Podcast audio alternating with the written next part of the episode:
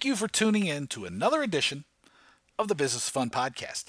Today's episode is brought to you by my friends at Booking Protect. You can find them at www.bookingprotect.com. If you offer live tickets or sell live experiences, live entertainment, uh, any kind of uh, thing where life can get in the way, you should be checking out Booking Protect so you can find out how you can offer your customers a peace of mind in their purchase or their booking, uh, a better buying journey, and an increased or new revenue stream for your organization. To find out more, visit www.bookingprotect.com. Today's guest is somebody I'm excited to introduce to you. A lot of you may have heard of this guy before. Many of you, may, he might be new to.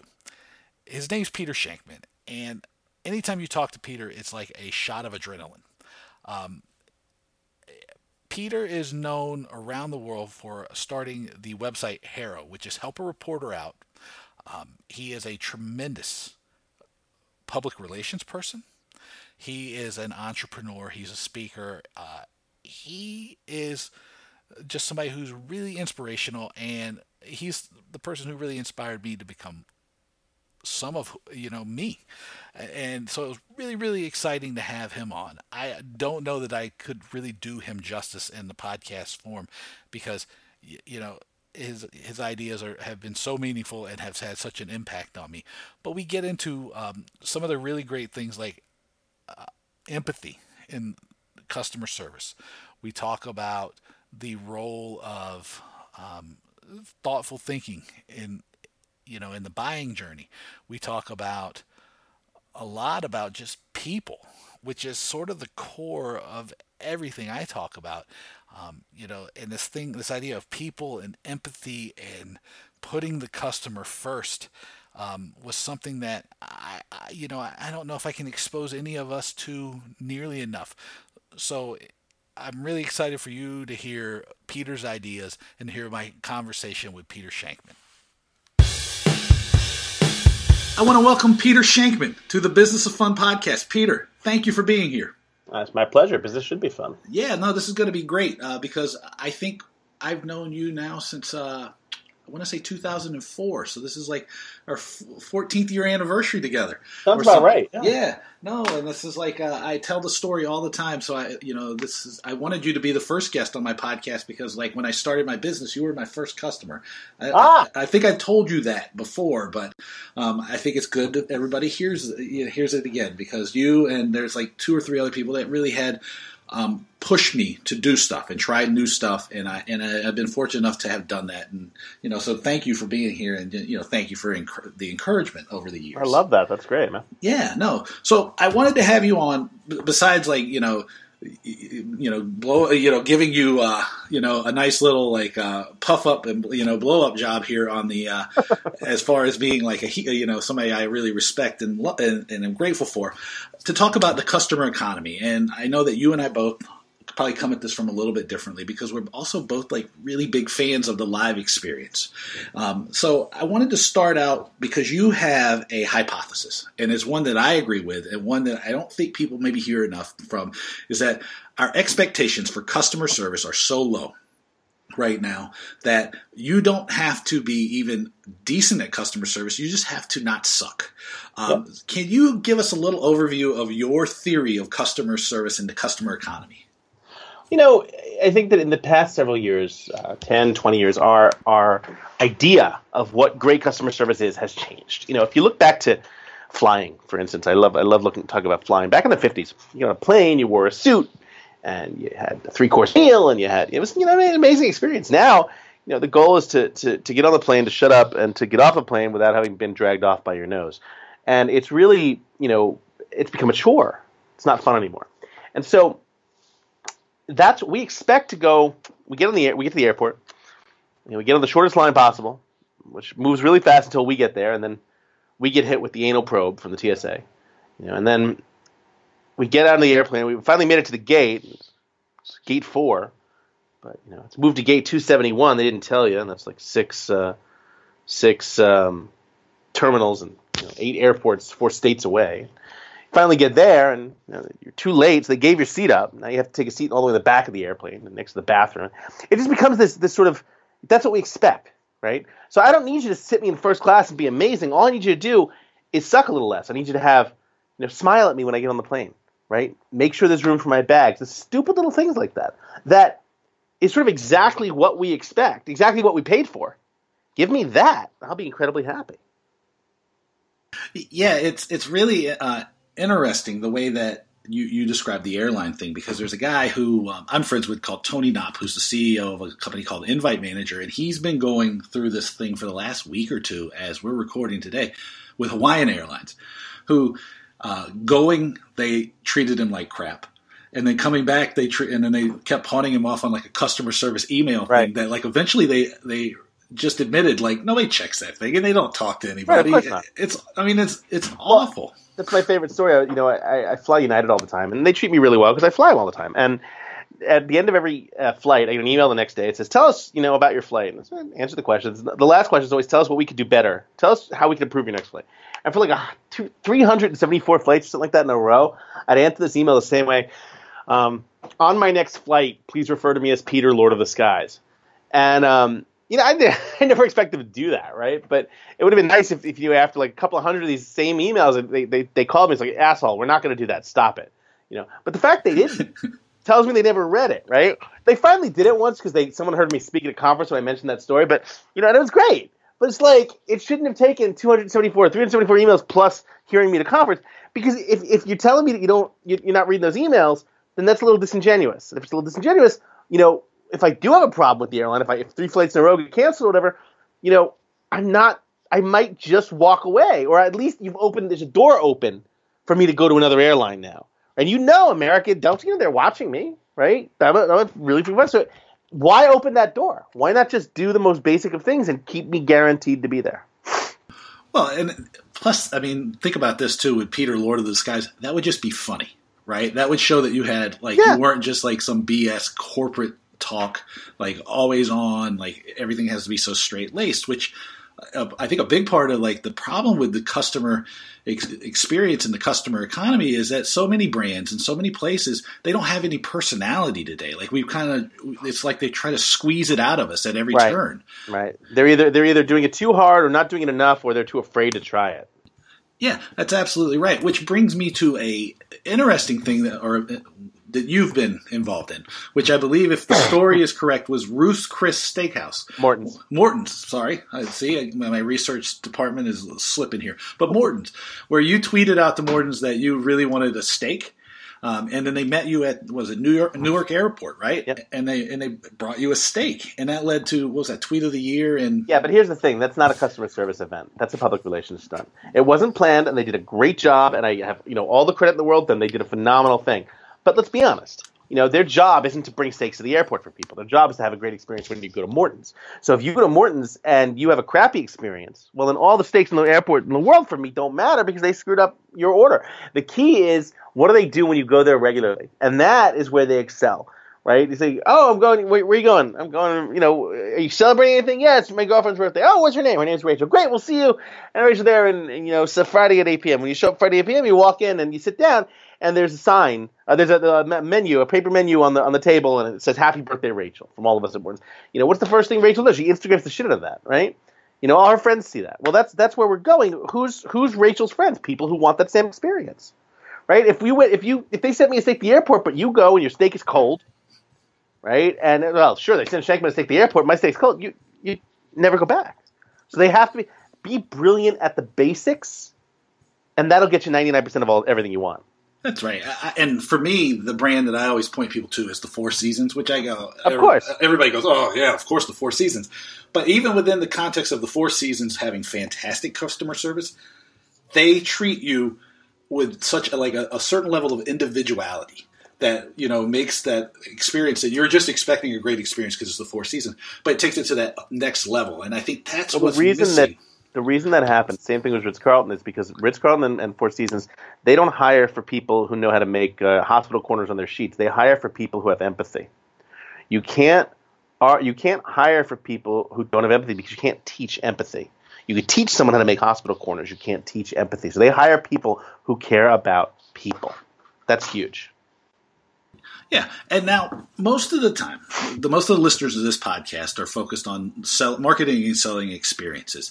And I know as you're a big, big event goer like myself, so I, and knowing that I have my own issues with the way that a lot of times you customers get treated when they go. Um, I don't want to name any names here because I probably do a lot of a lot of that in general. Um, but can you tell me some of the best in, or give me an example of the a, a good experience you've had at a recent event and maybe an example of a bad experience you had in an event? And, and then we'll talk about the bad experience and the good experience in terms of um, improving them. I think for me you know the simple act of um, i went to a show in uh, london to a broadway show in london or west end show in london. And um, what was fascinating to me is that you went and you ordered a drink at a soda at the beginning, and they said, "Do you want to order another one and have it waiting for you at intermission?"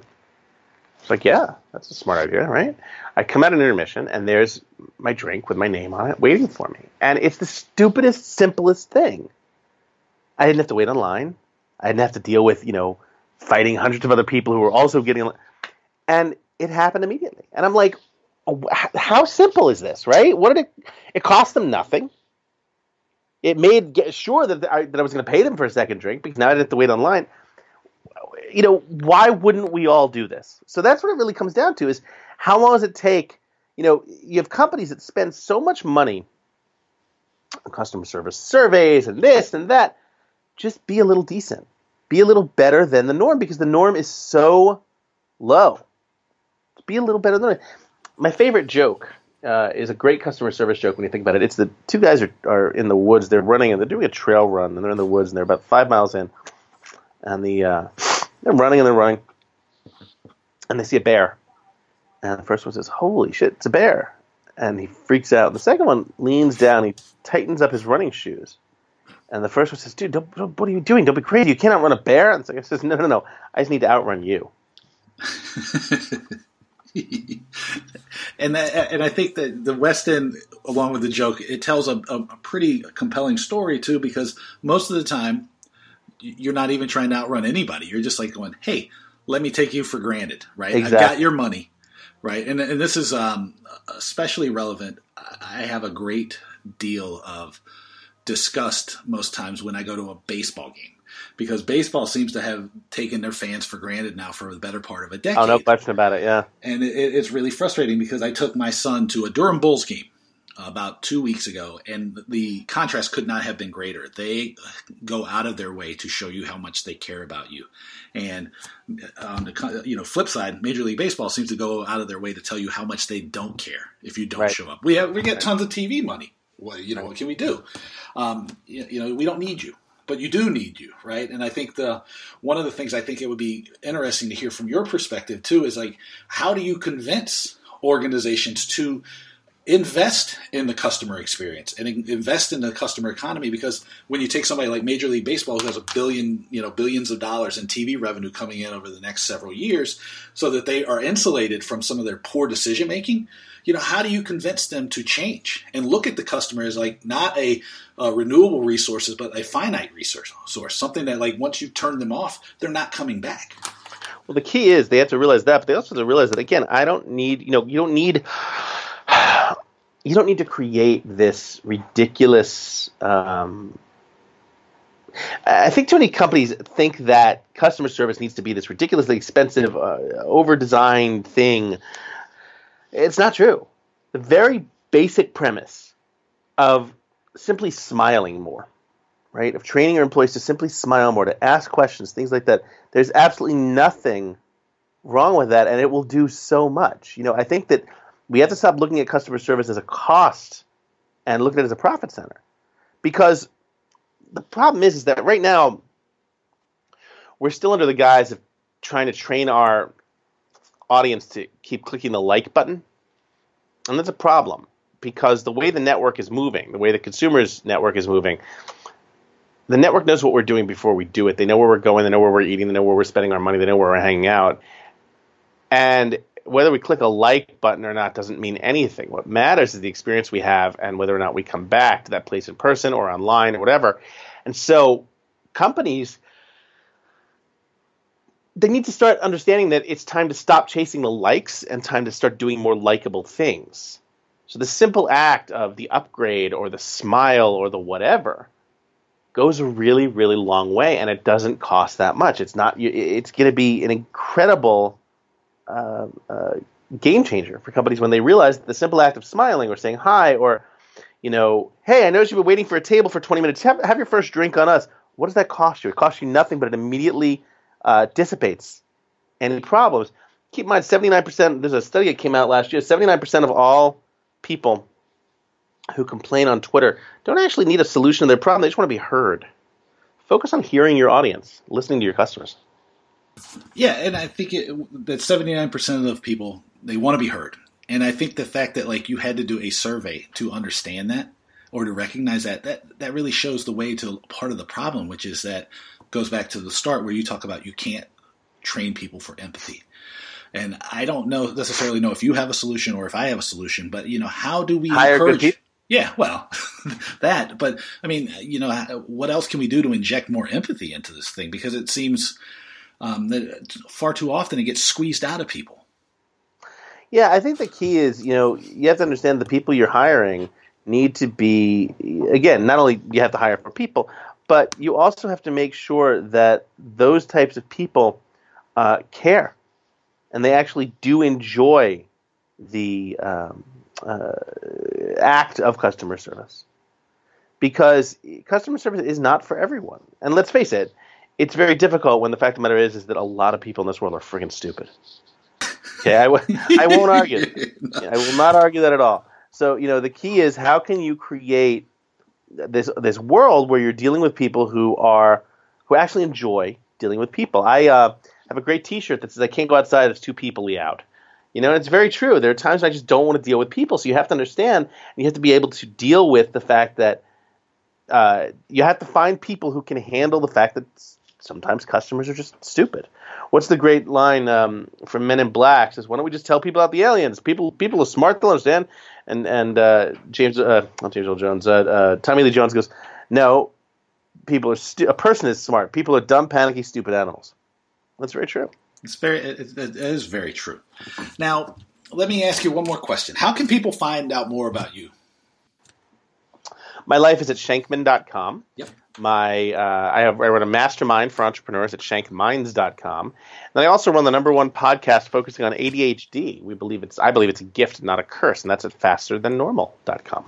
Yeah. And I would also point people to your book, which is well, you have several of them. I have several, but Zombie Loyalist is the number one. Uh, yeah. Oh, I would say I would always push people towards nice companies finish nice first. Companies first is the, is the, is the third one. But Zombie Loyalist is really more about the customer experience um, and customer service. I think either of them are good, definitely. But uh, yeah, I, I, would look at either of them. Well, Peter, I want to thank you uh, so much for being here. I know that you squeezed me in on today, so um, thank you so much for being here. Um, I would encourage everybody to follow you, to connect with you, um, to pay attention to what you're doing because I know it's um, been inspirational to me, and I know it would be inspirational to others. Thank you so much, Dave. Always a pleasure. Good luck with the podcast. Yeah, thank you so much. All righty. Thank you once again for listening to the Business of Fun podcast. I hope you enjoyed my conversation with my guest, Peter Shankman. As always, you can find out what I'm up to by visiting my website, which is www.davewakeman.com. If you have any ideas, concerns, thoughts, questions, answers, ideas, whatever you have, you can always email me. It's my name, Dave at davewakeman.com. You can also follow me on link or Twitter and you can connect with me on LinkedIn. Most importantly, if you dig what I'm doing here on the podcast, I'd love it if you'd subscribe. And maybe just as importantly, if you would take the time and leave a review. It means the world to me. Until next time, take it easy. I'll see you soon. Bye bye.